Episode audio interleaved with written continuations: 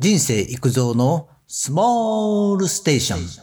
肉じゃががお袋の味として定着しているようだが、実はそれは古い最近肉じゃが食べました？そういえばしばらく食べてないという人が多いのです。なのに、特に男子にお袋の味といえば肉じゃがですと答える人が多いのも事実。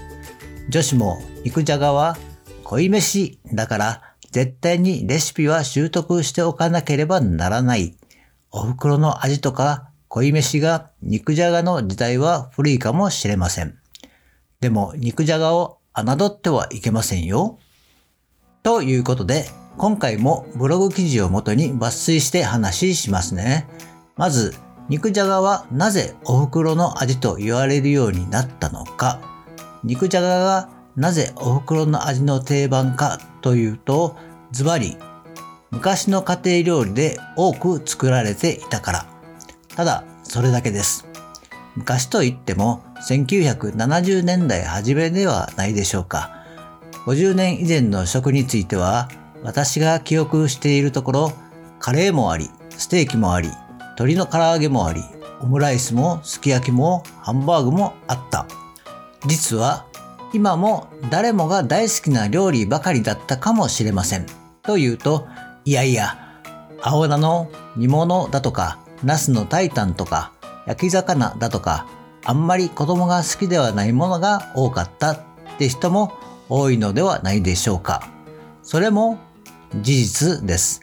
子供があんまり好きでないような夕食も多かった。母親は子供の成長、健康のためにと工夫していたのだと思います。お袋の味イコール子供の頃に食べた記憶の味みたいな使われ方ですね。つまり子供の頃の美味しかった食べ物、味、それがお袋の味です。そして平成生まれの人たちは昭和のおじさんたちが雑誌やテレビで肉じゃがをお袋の味にしてしまったものを今なお引き継がれてそう思っているだけです。平成生まれの人たちにお袋の味と言ってもピンとこないかもしれません。平成生まれのお袋さんはまだかなり若いですよね。では、肉じゃがについてじっくり考えてみよう。肉じゃがの生みの親であるとか発祥の地はいろいろと言われていますよね。中でも東郷平八郎説が面白いですよね。東郷平八郎が好きなビーフシチューを環状食として作らせたら、じゃがいもと牛肉を甘辛く煮込んだ料理ができた。それが肉じゃがの原点らしい。その後、それがハヤシライスになり、ビーフシチューになったという都市伝説です。その都市伝説を利用したのが、舞鶴市の町おこしで、舞鶴に赴任した東郷平八郎が肉じゃがを作らせた。というフレーズを宣伝文句に使ったのが肉じゃがの名前の始まりでもあります。1970年以前からじゃがいも、バレーショも牛肉もあります。そして日本の調味料の基礎といえば砂糖、塩、酢、醤油、味噌、いわゆるサシスセソってやつです。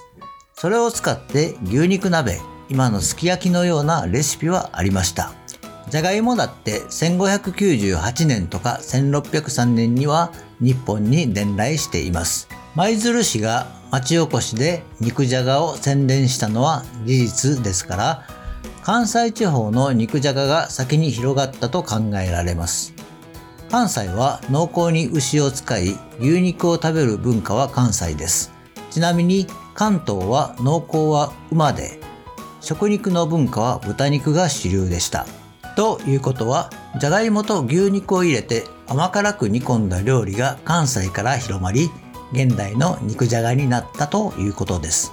これで肉じゃがの肉は関西は牛肉が多く、関東は豚肉が多いということもわかります。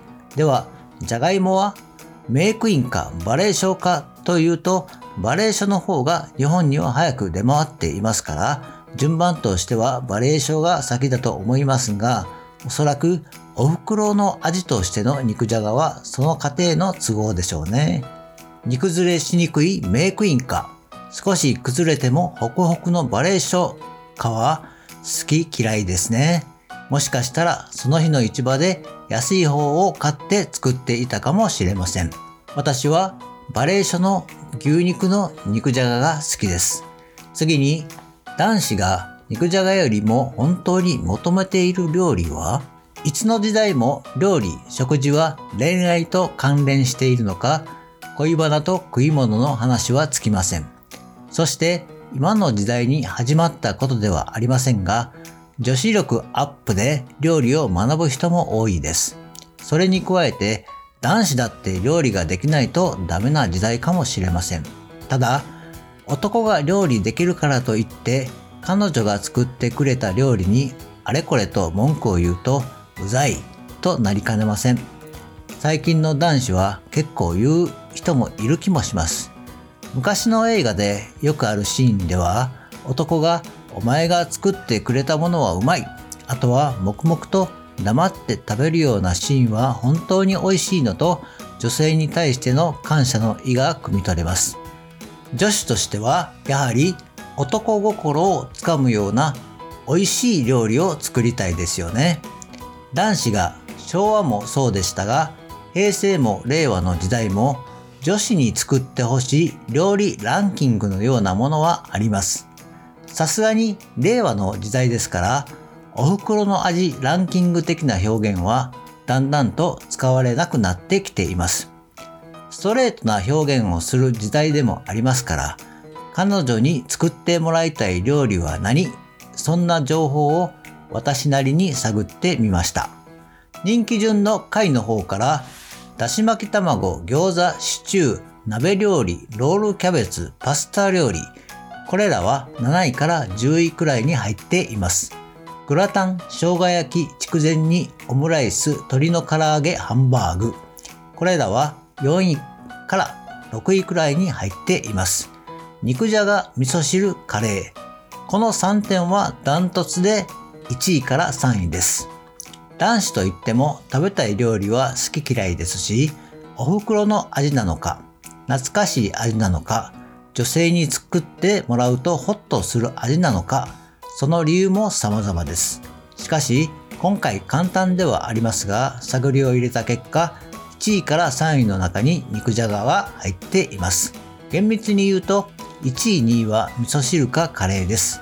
肉じゃがは3位と言っても間違いないですね。つまり、今の時代でもやはり肉じゃがは健在です。最後にまとめ。時代とともに変化していくものはあります。食べるものに関しては見た目とか味付け、組み合わせは変化球の時代です。しかし根本的に大昔からあまり変わっていないということですね。そして高級食材や高級料理は見ている方が多いと思いますが懐かしい味とかホッとする味安心する味というのは比較的一般大衆料理が多い気もします。今度肉じゃがを目の前にしたらいろんなことを思いながら食べてみたいと思います。今日はここまで。バイバイ。